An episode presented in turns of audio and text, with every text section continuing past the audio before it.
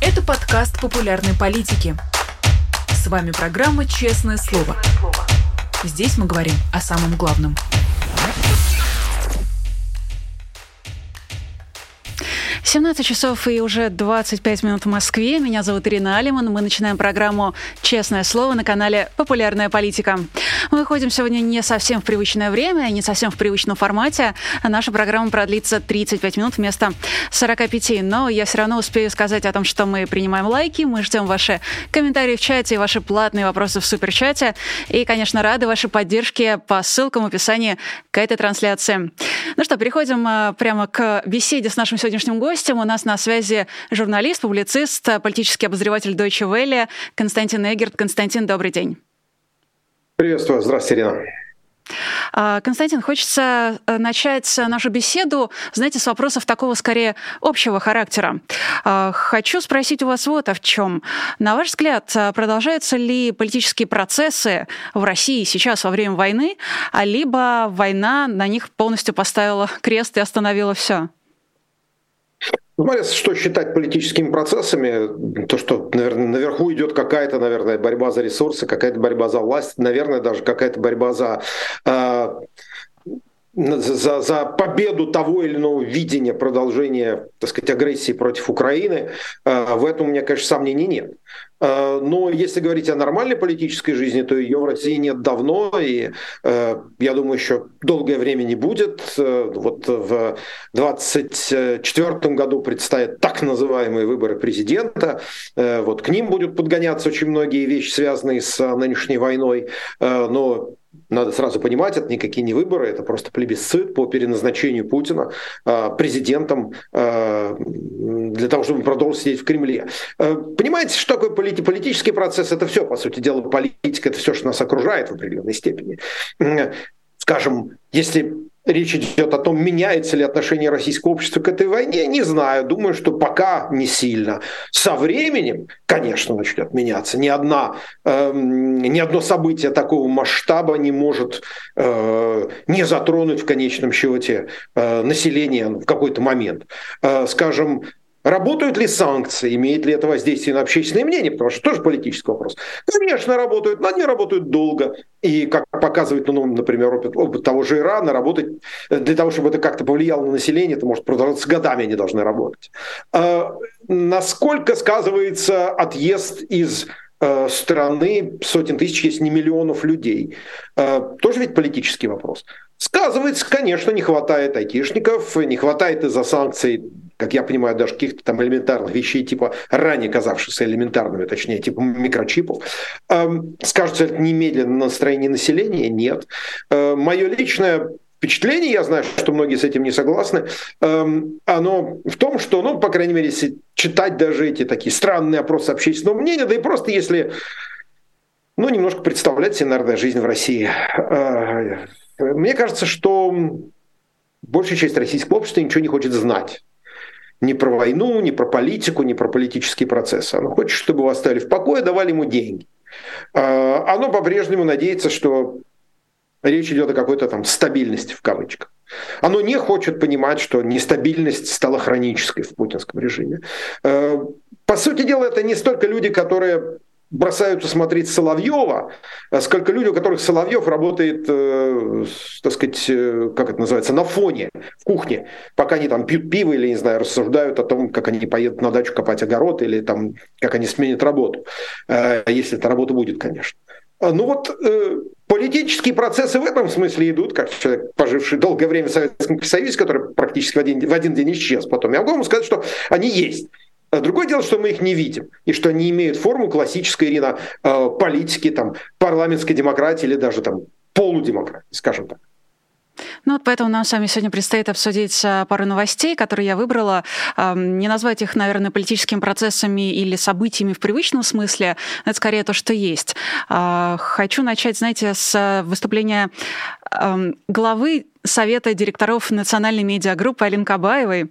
которая на таком событии 1 февраля еще, когда холдинг отмечал 15-летие, выступила, но вот запись появилась только сегодня, и сравнила работу российского телевидения с автоматом Калашникова. Она буквально сказала, что информационная работа сегодня — это боевое оружие, и по значимости своей ни в чем не уступает автомату Калашникова. Хочу вас спросить, Константин, как вы думаете, люди, которых буквально расстреливают, как из автомата Калашникова, пропагандой со всех каналов, они э, могут хоть как-то еще укрыться от этого в России, э, сохраниться и сберечь себя? И не является ли апатия, о которой вы сказали, э, когда человек ничего не хочет, просто реакцией на вот такую работу автомата Калашникова? Ну, для начала, Ирина, скажем, что сравнение телевизора с автоматом Калашникова означает, что госпожа Кабаева буквально в одной фразе написала эпитафию э, всему российскому телевидению, да, если честно сказать, и всеми, все, всем государственным СМИ России и около государственных СМИ России, включая там якобы независимые коммерсанты, РБК и прочие такие вот штуки. А, это номер один, потому что они все в той или иной форме работают как автомат Калашникова или их сотрудники. А номер два – это э, то, что сравнение, конечно, чудовищное, потому что сегодня конкретные автоматы Калашникова и многие вещи, которые, много, много, значительная часть вооружений, которые пострашнее автомата Калашникова, реально убивают украинцев. А, поэтому это еще конечно, чудовищное Реально просто чудовищное сравнение, ничего не сказать. А как от этого укрыться? Ну, просто выключить телевизор, не смотреть, э, не читать телеграм-канал Соловьева. Э, хотят ли это люди делать? Как для каждого это всегда свое решение. Но апатия связана не с усталостью от пропаганды, на мой взгляд. Э, если связана, то только в какой-то степени. Апатия связана с тем, что за все те там 30 с лишним лет, которые прошли с момента коллапса СССР, а, по сути дела, в России не сложилось гражданское общество. Точнее, то, что сложилось, очень маленькое. И оно с трудом может влиять на всех остальных. В остальные люди, это люди, у которых есть паспорт гражданина России, но они не вполне граждане, в том смысле, что они не хотят участвовать в принятии решений, они не хотят за что-то там выступать, бороться, даже просто пойдя на выборы. А, они все время ждут милости от власти, они все время надеются, что власть что-то им сделает. Очень часто они чувствуют, это тоже их можно даже, может, в какой-то степени пожалеть за это, они чувствуют свое бессилие перед властью. Хотя во многом это выученное бессилие. И вот в этих условиях эти люди прекрасно понимают, поскольку они живут, э, ну, а как минимум в больших городах. Люди живут э, в все-таки в атмосфере, при которой при желании узнать, узнать можно. Более того, вокруг достаточно информации, чтобы попытаться разобраться, что на самом деле происходит, э, например, в Украине. А, или, например, с Алексеем Навальным. Но у значительной части общества я предположу, что это либо очень большое меньшинство, либо что-то даже, возможно, типа большинства. Э, желания разбираться нет. Это не то, что все это какие-то люди, какие-то там звери. Нет, они просто очень боятся правды. Российское общество очень боится правды, потому что эта правда, она заставляет ну, сначала задуматься, а потом ты должен из этой правды какие-то выводы делать. А никто не хочет делать никаких выводов, э, потому что Потому что после выводов требуется действие. И вот те немногие, кто там, я не знаю, выходят на улицу с какими-то плакатами, пишут какие-то посты, ну их запугивают, сажают, вокруг люди смотрят, говорят, окей, ну вот этого посадили, этого нет, но на всякий случай рисковать не буду. Это понятно, понятно. По-человечески это можно понять. Но ожидать от российского общества сегодня а, каких-то очень серьезных изменений, каких-то там выступлений э, активных антиправительственного характера не приходится. Вот где-то месяц назад я говорил с, э, в конце декабря, ну где-то недель пять назад, я говорил с Натальей Зубаревич, известным экономистом и географом, э, и это интервью вышло на YouTube-канале Deutsche Welle на русском, так сказать, его можно посмотреть. Эм, и она, человек, который считается многими одним из ведущих специалистов по региону, довольно четко сформулировал, ну я это сведу к базе. Эм, проблема российского общества заключается в том, что оно часто привычно бедно, э, еще более часто привычно криминально. Э, значительная часть его, хорошо, не все, но значительная часть э, людей в России, особенно живущих в городах, которые не города-миллионники, скажем. Эм, а из этого складывается привычный аморализм. Аморализм в том что все ходят и друг друга бьют морды. А, привыкают к равнодушию, привыкают к тому, что моя хата с краю, привыкают к тому, что э, помочь соседу не надо, это себе же проблемы, привыкают к тому, что какие-то нормальные человеческие связи, отношения, просто принципы распространяются только там на себя, да, на, на тебя самого и на там, твой ближайший круг. Это в лучшем случае. Эм, и Путин над этим тоже очень активно работал все эти 20 лет. Вот эта вся российская пропаганда, про которую мы говорим и которую представляет сегодня госпожа Кабаева, она работала даже не над тем, чтобы поддерживали Путина, а над тем, чтобы люди считали, что политика в кавычках это грязное дело, что везде так, в том числе в развитых западных демократиях, что за всех все решают, что если кто-то там за что-то выступает, то он выступает не из принципа, а потому что ему заплатили. А если кто-то, какая-то страна что-то делает, то это из-за нефти, газа или еще из-за каких-то коврижек. И учитывая тот факт, что Россия, как мы прекрасно знаем, это страна практически никуда не ездящих людей, э, уж точно очень мало ездивших на Запад, э, то убедить общество в этом не было больших проблем. То, что оно сверху того еще и травмировано распадом СССР, то, что оно по-прежнему считает некий, некий такой идеальный образ империи своей, в кавычках, страной, э, тоже, так сказать, не добавляет не добавляет, воздуха не озонирует, что называется. Вот ну, такое общество, какое есть, что с ним, не с ним ничего быстро сделать нельзя. А можно ли сделать из этого вывод, что то состояние общества, которое вы описали, это причина того, почему а, путинский режим продолжает держаться, даже при том, что в основе у него нет какой-то идеи, нет... Э, режим радикализировался, но какого-то учения, пусть там основанного на идее превосходства или какой-то религиозной основы, почвы, скрепы, национальные идеи, все то, что Путин пытался искать. Этого нет, но он продолжает держаться именно из-за того, что общество в таком состоянии. Ну, конечно, естественно, общество позволяет Путину сидеть себя на шее, э, Путину и всей этой компании. И, ну, идея все-таки, наверное, есть. Путин пытается играть со всеми этими идеологиями там, Ивана Ильина, много-многожды помянутого. Ну, себя он видит каким-то таким православ, по православным регентам при народе, у которого нет царя, э, но его отношение к народу, так сказать, сугубо презрительное, в этом у меня тоже сомнений никаких нет, но он умеет, он понимает, как, как общаться с людьми, он, э, я думаю, до последнего времени, как минимум, до того, как он засел в бункере, э, действительно умел находить вот эти точки, на которые, так сказать, что называется, надо надавить. Ну, часто читаешь, вот каких-то людей, которые, я не знаю, там, журналистов, коллег наших, да, которые там проехались по провинции, говорят, ой, да, это все ерунда, вот говорят, что Путина там поддерживают. Эм, на самом деле люди не любят власть. Ну, что в России всегда, знаете, в России не любят власть всегда, в том смысле, что над Брежневым в, моем, в годы моего детства там, и юности тоже все смеялись. Ну и что, к чему это привело? Да ни к чему. Пока не э, произошли сдвиги наверху пока не случилось сразу несколько моментов, не произошло сразу несколько проблем, не сошлись в одной точке. Так сказать, смерть целого поколения партийных руководителей, падение цен на нефть, война в Афганистане, э, приход к э, в, э, к власти, к, к, в реальную политику таких людей, как там э, Рональд Рейган и Маргарет Тэтчер, появление в, в Риме Папы Иоанна Павла II, святого Папы Иоанна Павла II. А, вот все, как сказать, э, сошлось в одной точке, вот несколько таких совпадений, и режим зашатался. Э, и только тогда люди сказали, ох, ядрен Матрен, как же вот мы так жили при этих старцах, Сталин был преступником, и вообще у нас тут чего-то не хватает в жизни.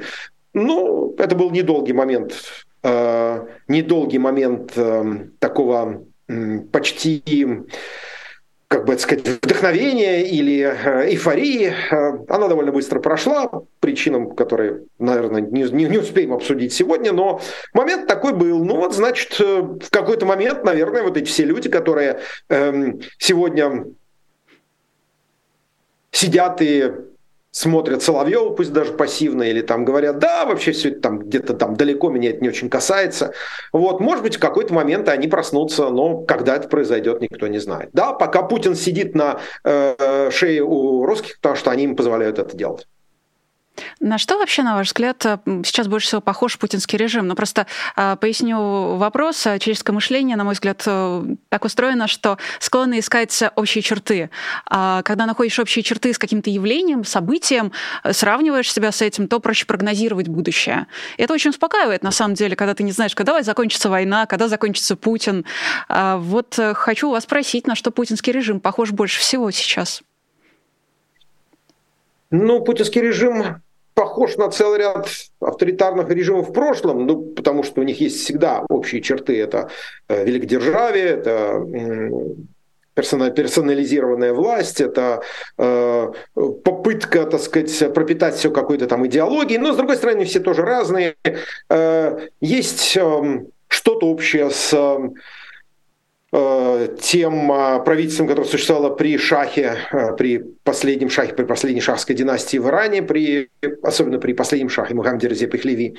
Но вроде бы похоже, нефтяная страна, догоняющая развитие, но с другой стороны похоже, потому что Иран пережил мощнейшую э, и очень болезненную урбанизацию при, при шахе. А, а, скажем, современная Россия ее не проживает, прожила, прожил Советский Союз в эпоху Сталина э, в какой-то степени, там при, вообще при коммунистах в любом случае. Там нефть это тоже не показатель во многом. Авторитарный режим, да, похожий, а, тоже было много разговоров о величии, но, так сказать, с одной поправкой, так сказать, персидской монархии было две с половиной, до сих пор две с половиной тысячи лет, а, а российскому содержанию, во-первых, поменьше, во-вторых, оно очень часто менялось а, и приобретало разные формы, от империи до там, генсеков, до президентов.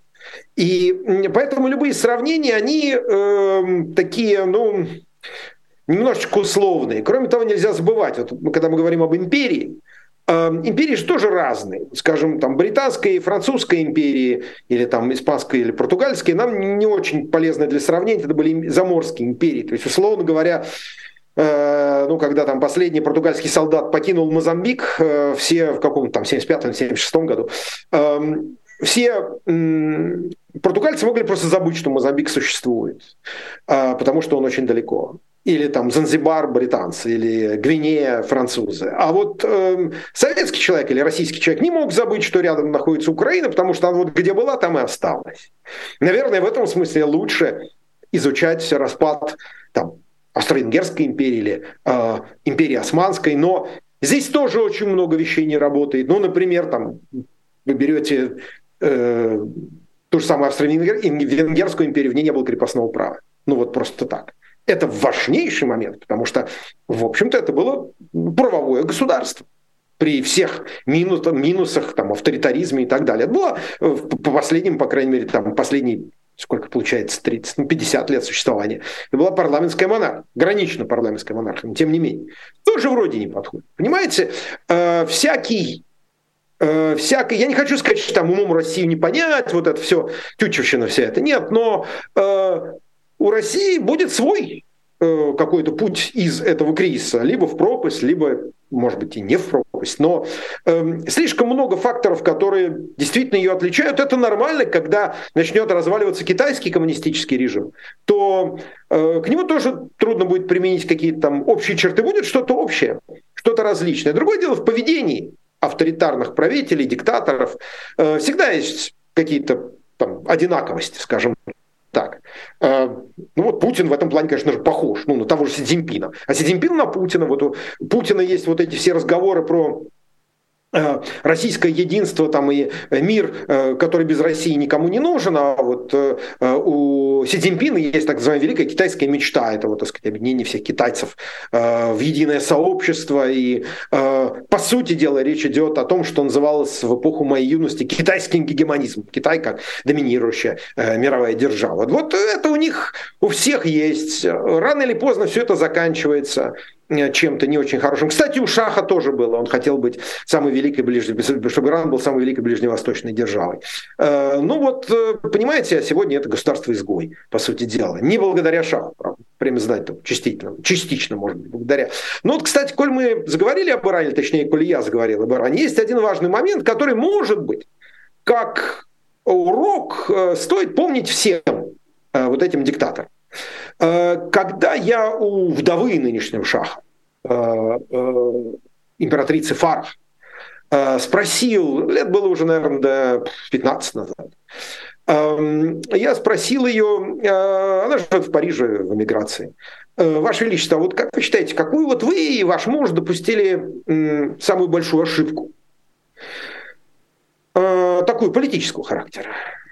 Он сказал, ну, знаете, если так это, что называется, наверное, суммировать все, наверное, вот что. Мы думали, что эм, человеку достаточно быть э, сытым, чтобы у него было на столе, чтобы он чувствовал все время, что его там благосостояние улучшается, сформулируем так, я не ручаюсь за точность э, цитаты, вот, ну, смысл был в этом, что человек, по сути дела, это сумма элементов его благосостояния. Мы недооценили то, что когда человек достигает определенного благосостояния, ему хочется чего-то больше. Мы недооценили политический фактор, мы опоздали с его оценкой. Вот это очень часто так бывает, даже в режимах, где так называемые э, такие, как это называется, добрые диктаторы, благосклонные диктаторы, которые дают, например, деньги зарабатывать. Но это явно сегодня, кстати, не, не случай Путина. Эм, но вот даже если они такие, то рано или поздно они э, просто считают, что человек это такое экономическое животное, чем вот больше ты ему подкидываешь, тем больше он съедает, и поэтому он всегда будет доволен. Но человек это не домашний кот, и даже у домашнего кота бывают, так сказать, всплески эмоций. Э, я владелец двух, поэтому точно могу, это сказать. Эм, а человек все-таки другой. И вот, как правило, все они недооценивают эм, вот этот фактор, когда, наконец, у человека возникают политические потребности. Ну вот, можно только надеяться, что рано или поздно это случится и с российским народом. Ну, могли бы просто учебник экономики взять, открыть э, с раздел, где пирамида Маслоу, и посмотреть. Мне кажется, там все очень понятно. Но, к слову, раз Учеб... вы заговорили... Учебники это, не, учебники это не про них. Они всегда считают, что, это, что они уникальные. Это там, проблема всех диктаторов, э, что они думают, что они изобрели велосипед, они его на самом деле не изобрели. Кстати, раз уж вы заговорили про Иран, я расскажу нашим зрителям, что у нас на канале «Популярная политика» вышло а, видео про Россию и Иран, где, собственно, Константин Эгертов выступает в качестве одного из экспертов, и, в частности, там мы говорим о том, насколько Россия и Иран похожи, чем отличаются, и о их э, сотрудничестве. А я хочу вас спросить вот о чем. Э, является ли э, путинская привязанность к символическим датам, потому что, ну, скоро годовщина с начала войны против Украины, и Украина, и многие страны мира, в том числе, ждут того, что Путин опять сделает что-то чудовищное и ужасное. А является ли это его привязанность к символическим датам а, тоже такой одной из черт а, тирании, может быть, даже по-восточного типа? Потому что кажется, что нет другой причины так цепляться за даты исторические или символические, как это делает он. Или это поверхностное впечатление? Нет, э, все диктатуры любят э, символику исторического характера, и чем глубже она, так сказать, уходит в... Чем дальше она уходит в глубины веков, тем больше они ее любят. Может, можно ей лучше манипулировать. Хотел Путин, например, использовать что-то, что ну, относительно все-таки недавно на народной памяти. Это Вторую мировую войну, которую называют э, России Великой Отечественной. Эм, и здесь Путин вот практически создает полный аналог э, когда он рассказывает про то, что э, скоро по России, почему по России, непонятно, поедут танки «Леопард» с такими же крестами, как в 1943 году во время Курской битвы. Ну, единственное, что, может быть, тут Общее это то, что танки «Тигр», там те назывались, это «Леопард», хорошо, семейство кошачьих. Все остальное, извините, это просто смешно. Эти танки поедут защищать украинцев, а вот сегодня это российские танки, которые играют роль танков «Тигр», как я понимаю, если уж так разворачивать эти Э, реминисценции исторические в том направлении. Но для Путина очень важно. Он, э, вот эта Вторая мировая война, он, это, это, это культ сегодня, это гражданская религия в России, э, как э, назвал, это, назвал это несколько исследователей, называют Мария Снеговая, Сергей Чепнин, э, говорят, это гражданская религия, созданная Путиным. Эта гражданская религия основывается прежде всего на культе Второй мировой, и второе на э, ну, очень простой, незатейливой идее, что вот, а знаете, в России не было в России все правители в какой-то момент были легитимными и правильными. Что цари, что императоры всероссийские, что генсеки, э, что президенты. Эм, ну, менее легитимными были те, которые ослабляли страну, ослабляли в военном плане, ослабляли в плане внутреннего, внутренней монолитности. Вот когда, вот когда Россию не боялись, тогда она была слабой. Вот эта идея. А всякий правитель, который делает ее сильной, то есть когда ее боятся, э, это хороший правитель, неважно, кто он, как, какова, как его должность называется по основным законам страны. Император, генсек или президент или премьер-министр. И э, вот эта идея вдалбывается в голову людям, и, в общем, довольно успешно вдалбывается. Часть населения в нее действительно верит, прямо скажем. Вот. И в этом смысле тоже никакой особенной оригинальности нет.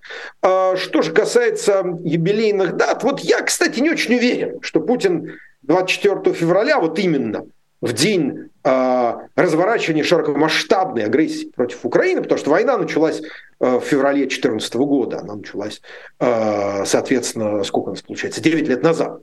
Э, так вот, э, я не очень уверен, что он будет что-то, может быть, в этот момент именно делать, потому что, э, в общем-то, это было крайне неуспешное начало кампании. И она до сих пор не достигла никаких целей, которые Путин ставил перед собой или перед э, военнослужащими но э, своими, своими, так сказать, генералами. Но э, то, что он что-то сделает, то, что он предпримет, в, этих сомнений, в этом сомнений нет. Он концентрирует группировку на Украине 300 тысяч.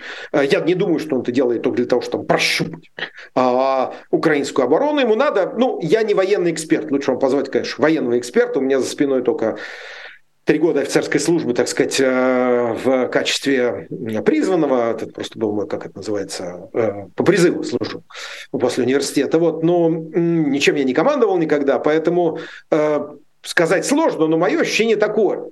А по мере того, как в украинской армии будут поставляться все более и более совершенные западные вооружения, а поставка танков «Леопард» — это гигантский прорыв, потому что, грубо говоря, оружие наступления, серьезное оружие наступления, э, поставлено украинцам теперь. Это ну, открыт, если хотите, открылось еще, распечатано и еще одно табу ликвидировано, еще одно табу стерто. Э, дальше будет больше. Я думаю, что Украина получит и боевых самолетов в какой-то момент.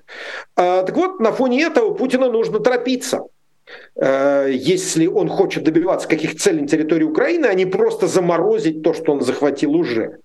И поэтому я думаю, что он предпримет, конечно, какую-то попытку, предпримет ее 24 февраля или когда-то еще, но это я э, за него знать не могу. Может, он это начинает вот прямо пока мы с вами говорим, а может, это все оттянется до какого-нибудь марта, может, его убедят генералы, что нужно это делать, когда там больше зелени или меньше зелени, или э, погодные условия, или там доставят больше топлива в приграничные, так сказать, регионы России. Ну, мало ли какие могут быть соображения здесь.